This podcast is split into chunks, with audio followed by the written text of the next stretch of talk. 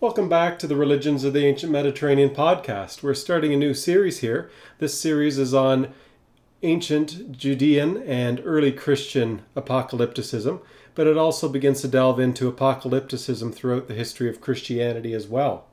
As we'll begin to see already in this episode, apocalypticism has very much to do with end times, has to do with visions of the end and with a particular worldview that existed among some ancient Judeans and most early Christians that viewed the world around them in quite a pessimistic way, namely that we're living in an evil age, that this age is dominated by the powers of Satan, and that there's a time that God has planned where God will intervene and put an end to evil, and that this time is any moment. There's an imminent end that's about to come, where God will set up his new kingdom, and the sons of light, or the people on the right side, will go to be with God, and those people on the wrong side, on the side of Satan, will go to their judgment and to their destruction. These are some of the ideas that we'll begin to see popping up in the apocalyptic literature in the ancient context, and that can, it's a worldview that continues to exist today. And later on in the course, we will delve into some modern millennial movements that have held these views. What you'll find is some of these episodes are a reworking and editing of lectures I've had with my fourth year class, but the majority of episodes will be me sitting down after I've had that class, three hour class together with my students each week, and me in a half hour episode, hopefully, summarizing what we discussed and also giving you a glimpse into some of the ancient literature pertaining to apocalypticism and explaining where it was that this apocalypticism came from and how to approach apocalyptic literature in ancient Judean context and in early Christianity as well. In this first episode, I define apocalypticism. I define three main scholarly concepts that help us approach apocalypticism as a whole. First of all, I discuss apocalypticism as a worldview, as an ideology. Secondly, I talk about social groups or millennial groups, apocalyptic groups that live out an apocalyptic worldview. Thirdly, I talk about apocalypse as a genre of literature that scholars have defined that includes writings like the Book of Revelation in the New Testament, portions of Daniel in the Hebrew Bible, as well as a myriad of other writings that didn't end up in the Bible, but instead are often collected together in what is known as the Old Testament pseudepigrapha. And I draw quite heavily on John J. Collins' The Apocalyptic Imagination, which was one of the texts that the students used in this course. Another text they used in this course that we'll be touching on in subsequent episodes on the origins of apocalypticism is Norman Cohn's Cosmos, Chaos, and the World to Come which explores the origins of apocalypticism. By listening to this series of the podcast, you'll gain new insight into not only apocalyptic literature and writings about the end times that existed in antiquity and continue to exist today, but also that you'll gain a better insight into Judean culture in the ancient context and the history of Christianity as a whole. You cannot understand ancient Judean culture, nor can you understand the early Jesus movements without getting some insight into what the apocalyptic worldview is and what it means to express those apocalyptic views within literature in that time period. So I hope you enjoy this series in the podcast. Before we start to approach the question of apocalypticism, and apocalyptic literature and where it came from, which is going to be our focus for about three or four weeks at the beginning. We're going to be saying, okay, where did this apocalyptic worldview come from? It's worthwhile sketching out three main scholarly ways of talking about apocalypticism, identifying what sort of thing we're talking about as we get into the material. As I said to you already, the word apocalypse itself is the Greek word apocalypsis, which is just means from being hidden. That is an ancient term, and so they had that concept. However, scholars who have started to study Judean literature in the period of the Second Temple period and early Christian literature began to see a commonality that ran across the literature, a commonality of ideology, sometimes a commonality in behavior, and a commonality of types of writings. And so they started to develop a way of talking about all of these things together under the large rubric of apocalypticism. So that's a scholarly term, not an ancient term, even though the apocalypse part of it comes from an ancient term. And you'll see in John J. Collins, the, the book you have, the, the Apocalyptic Imagination that you're going to be reading as you go along, he has a helpful threefold way of talking about it. I'm going to build on that to some degree. You'll notice I use slightly different ways of talking about it. But he talks about, first of all, you have apocalypticism as a worldview or an ideology. So, as a scholar, you can analyze the ideology. You have apocalypticism as a type of movement. So, you have apocalyptic movements or millennial movements, is how sociologists and anthropologists would label these things. So, a group acting out on an ideology, not just an individual expressing what ideas and what worldview they have, but a whole group of people living according to an apocalyptic worldview. And then the third main thing is apocalypse as a type of literature, as a genre of literature. This too is a scholarly construct. So let me go through each of these three and say a few more words about them. I mentioned already that this worldview, the first of the three things, the, the ideology or worldview of apocalypticism, first comes on our radar screen around 200 BCE in a somewhat full blown way. So that the characteristics that scholars label as apocalyptic worldview are almost all appearing together and converging together in certain writings around 200 BCE. The first part of First Enoch is the one that's from around 200 BCE, where we first get a glimpse of this way of thinking. The way of thinking is this. Let me reiterate it. We're living in an evil age dominated by evil powers. There's a constant battle going on between good and evil. All of this was actually part of God's plan somehow. And God, in this plan, even though He has allowed this time of evil versus good, God has determined an end to that whole scenario. Lo and behold, an apocalyptic thinker who holds this worldview says it's any moment.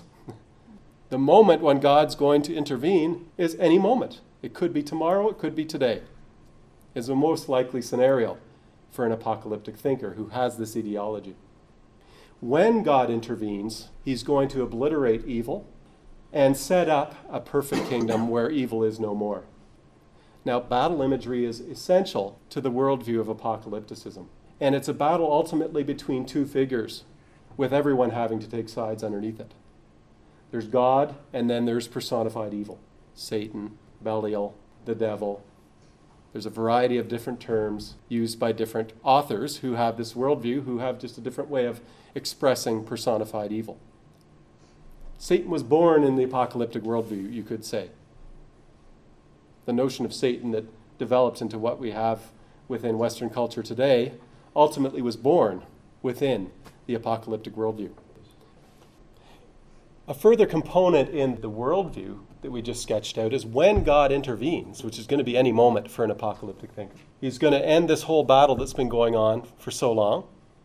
There's going to be a final battle, and a literal sometimes for these apocalyptic thinkers, a literal battle between uh, the forces of God and the forces of Satan.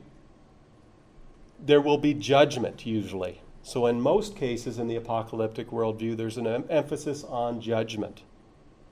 And along with judgment, in most cases, though not all cases, the full blown apocalyptic worldview has a resurrection. So, this is where resurrection also is born, so to speak, within Judean and Christian worldviews. It's within the apocalyptic framework. In the final intervention of God, that there's talk of either some or all of humanity being raised from the dead and judged, along with the judgment of the evil forces. So that your sort of humanity is placed either as uh, having been on the side of Satan or placed as having been on the side of God. After this eschaton, after this end point, when God intervenes, there being a perfect kingdom being set up. So that was the sketch of the scenario of the apocalyptic worldview. Let me just quickly remind you of some of the characteristics of it that were built in there that we need to draw attention to that we need to remember as we continue in the course. First of all, prophecy is standard, that God gives visions, that God reveals things to important people. That's just an assumption behind this worldview. There's another second characteristic of the apocalyptic worldview is a pessimistic dualism. God versus Satan. Good spiritual forces, angels, versus evil spiritual forces, demons, beasts, monsters. Good versus evil, order versus chaos. Humans who decide what side they're on, right? Sons of light versus sons of darkness. So it's this constant dualism, twoism, that's a characteristic of the worldview. A third characteristic of the worldview is determinism. God has a plan. God has determined how this is all going to work out.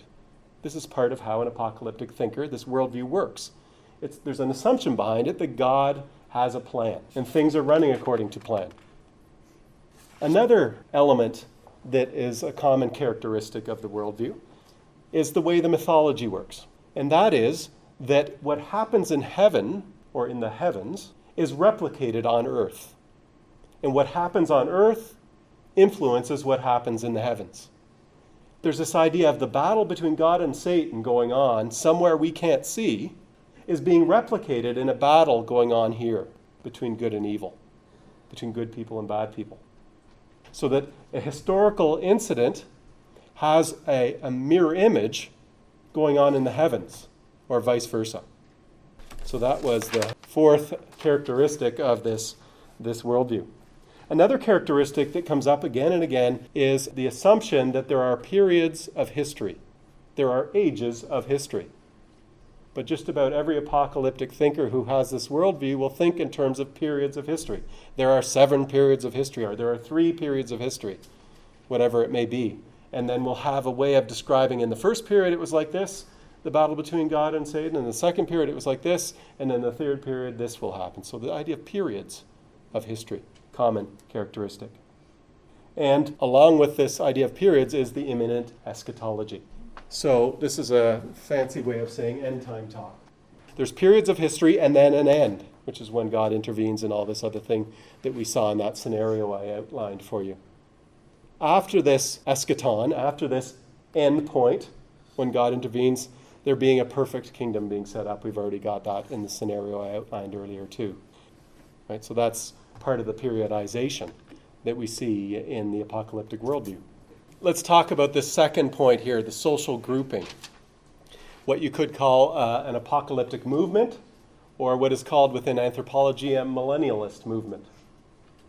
What we mean by this category, as scholarly category, is a group of people collectively together holding that worldview we just outlined in a consistent way in such a way that they actually, to some degree, are living it out.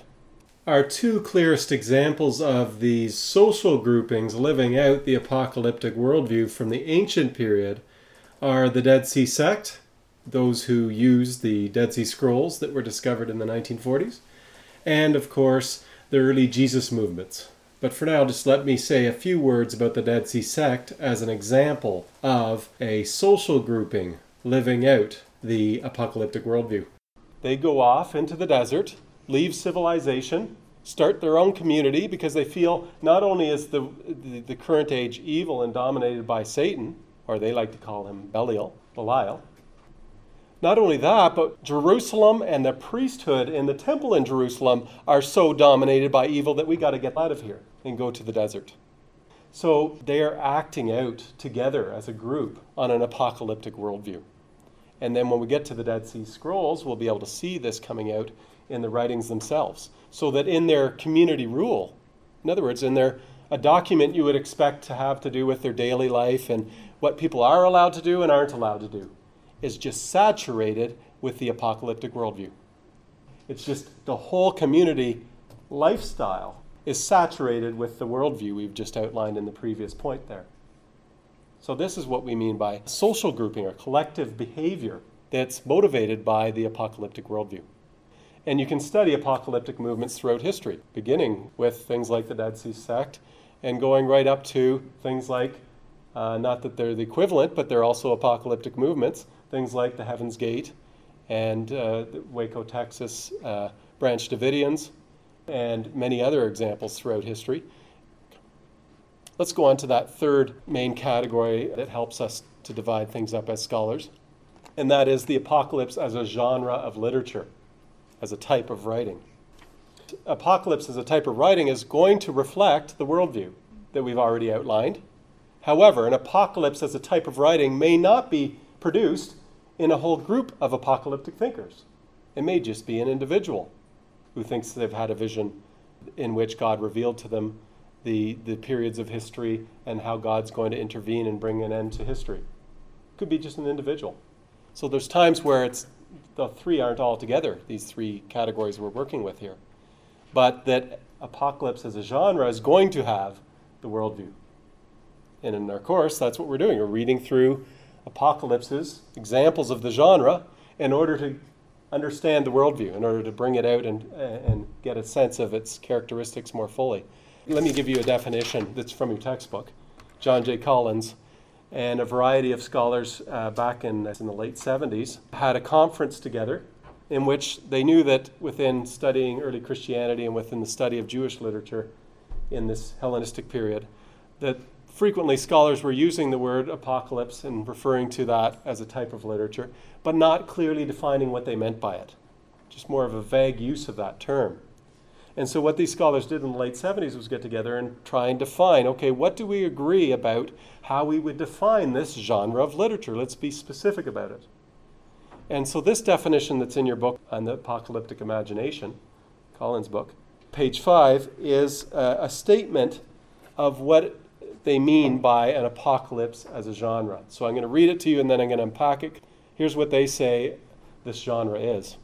So, an apocalypse, as we're defining it here, is a genre of revelatory literature with a narrative framework in which a revelation is mediated by an otherworldly being to a human recipient, disclosing a transcendent reality which is both temporal, insofar as it envisages eschatological sal- salvation, and spatial, insofar as it involves another supernatural world. Let me explain what they mean by this. So, and this is what we're working, our working definition of this third, third category, this apocalypse as a type of writing. It's a first hand visionary account where the content of what is revealed involves both temporal things, as they're saying in this definition, could even be historical things, could be things to do with the periods of history and the end, and also spatial in the sense that the content of the revelation that gets narrated by the visionary has to do with the heavenly realm. That in the process of getting the revelation from God, that the visionary actually witnesses God seated in heaven and witnesses how the universe works and sees how the moon works in relation to the sun. Sort of the mysteries of the universe being part of the content of the vision that, the, that is then recounted in a first person narrative. So the key there is an apocalypse is a first person narrative account of a vision. I saw this, then I saw that, then I saw this. With the things being seen most often having to do with the end of the world, or the coming of the end, or the periods of t- history leading to the end, or to do with the mysteries of the universe. So that's what we're limiting ourselves to when we're talking about apocalypse as a type of literature. The worldview we outlined earlier will always be, to some degree, in an apocalypse as a type of literature, like we've just outlined. However, you will also find the worldview apocalypticism within literature that is not an apocalypse in terms of genre. I already gave you an example without realizing it earlier. I said that the Dead Sea sect has a community rule about members of this community are allowed to do these things and they're not allowed to do those things. But it's saturated with the apocalyptic worldview it's not an apocalypse in terms of genre. So are you starting to see why these categories are useful? It has the apocalyptic worldview in it, but it's not a first hand visionary account in which a person outlines what they claim to have seen God revealing to them. But it's always, I saw this, I saw that. First person visionary account. That's what an apocalypse is. But if we just stop there, that, there's all kinds of first person visionary accounts that aren't apocalypses. So the rest of that definition that I fleshed out for you is important to do, to do with the periods of history and the coming end and the secrets of the universe. Now, the reason I say there's plenty of first hand visionary accounts that aren't apocalypses in this sense is you have prophets in the Hebrew Bible, prophets of both the northern kingdom and the southern kingdom that ended up having their writings preserved and, and edited and ended up in the Hebrew Bible that are first hand visionary accounts. Ezekiel's a good example. That doesn't make them an apocalypse because that just is part of the definition of what an apocalypse is. We'll understand that more and more as we get into the course, but at least we have it to some degree now outlined for us. Now, within this genre that I've just defined for you, or that Collins has just defined for us and I've unpacked, scholars have developed the notion of two types of first person visionary accounts that have content relating to the apocalyptic worldview. The first type, Collins labels, and most other scholars have followed him, historical apocalypse. The second type of an apocalypse is the otherworldly journey or heavenly tour. So we're going to encounter both those types. When we finally get through looking at the origins and the sort of predecessors of apocalypticism and get to an example of these apocalypses, we're going to begin with Daniel, that's an example of a historical apocalypse, where the content of the first hand visionary account has to do with the end times, has to do with the worldview we just talked about, but it's very focused on history, where the vision is a cipher for actual historical kings. So in that case, it's the Ptolemies and the Seleucids, who are the Hellenistic kingdoms at the time that the author's writing. And you'll read through the apocalypse, and there'll be talk of animals and beasts doing different things at different points. If you read very carefully and know the history, you begin to see that the content of the vision as, as it's being given has to do with history has to do with what Antiochus Epiphanes did on in this year. It has to do with what the Ptolemaic king did the next year when he had uh, tried to take over Israel, and etc. So, historical apocalypse, where the content of the visionary account is still apocalyptic worldview, but it has to do with history more so than other things. The second main type, otherworldly journeys, where the focus of the content of the first hand visionary account is a tour that God gives you with an angel being your guide.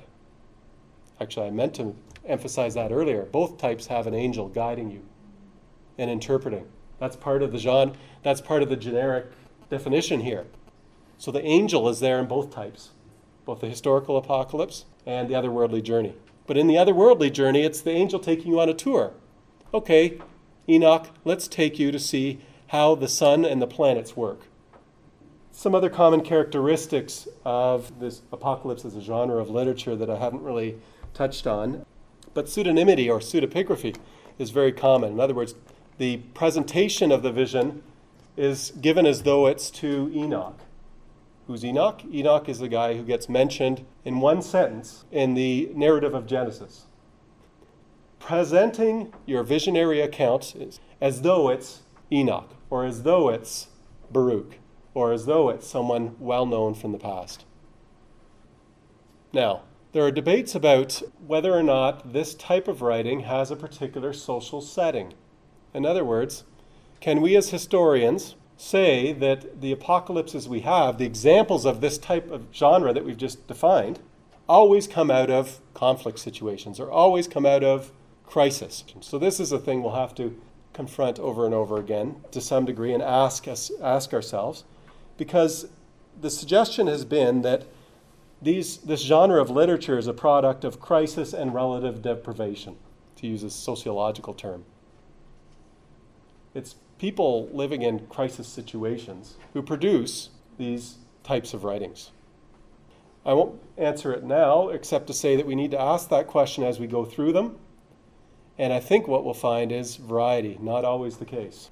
Another issue that comes up with apocalypse as a genre is can we always assume a group behind an individual author? In other words, can we say the group that the author of First Enoch belongs to thinks X, Y, and Z? Or do we have to say, well, the author of this passage of First Enoch thinks it? We have no idea whether there's a group. So we can't always assume groups. There's times where it's problematic to assume. You have to ask, what evidence do we have in this writing itself to suggest the existence of other people beyond intended readers, beyond imaginary readers, actual people that this guy hangs out with who think likewise. Is there evidence in 1 Enoch chapters 1 to 36 that the author of that document has other people that are having interchange with him on this? And can we see a community behind this? I would suggest to you sometimes the answer is no. We don't have evidence of that. And we can't assume it. That concludes this episode. Hope to see you again next time when we delve into the origins of apocalypticism, when we go back as far as 3000 BCE to see some of the component parts that later played a role in this overall apocalyptic worldview.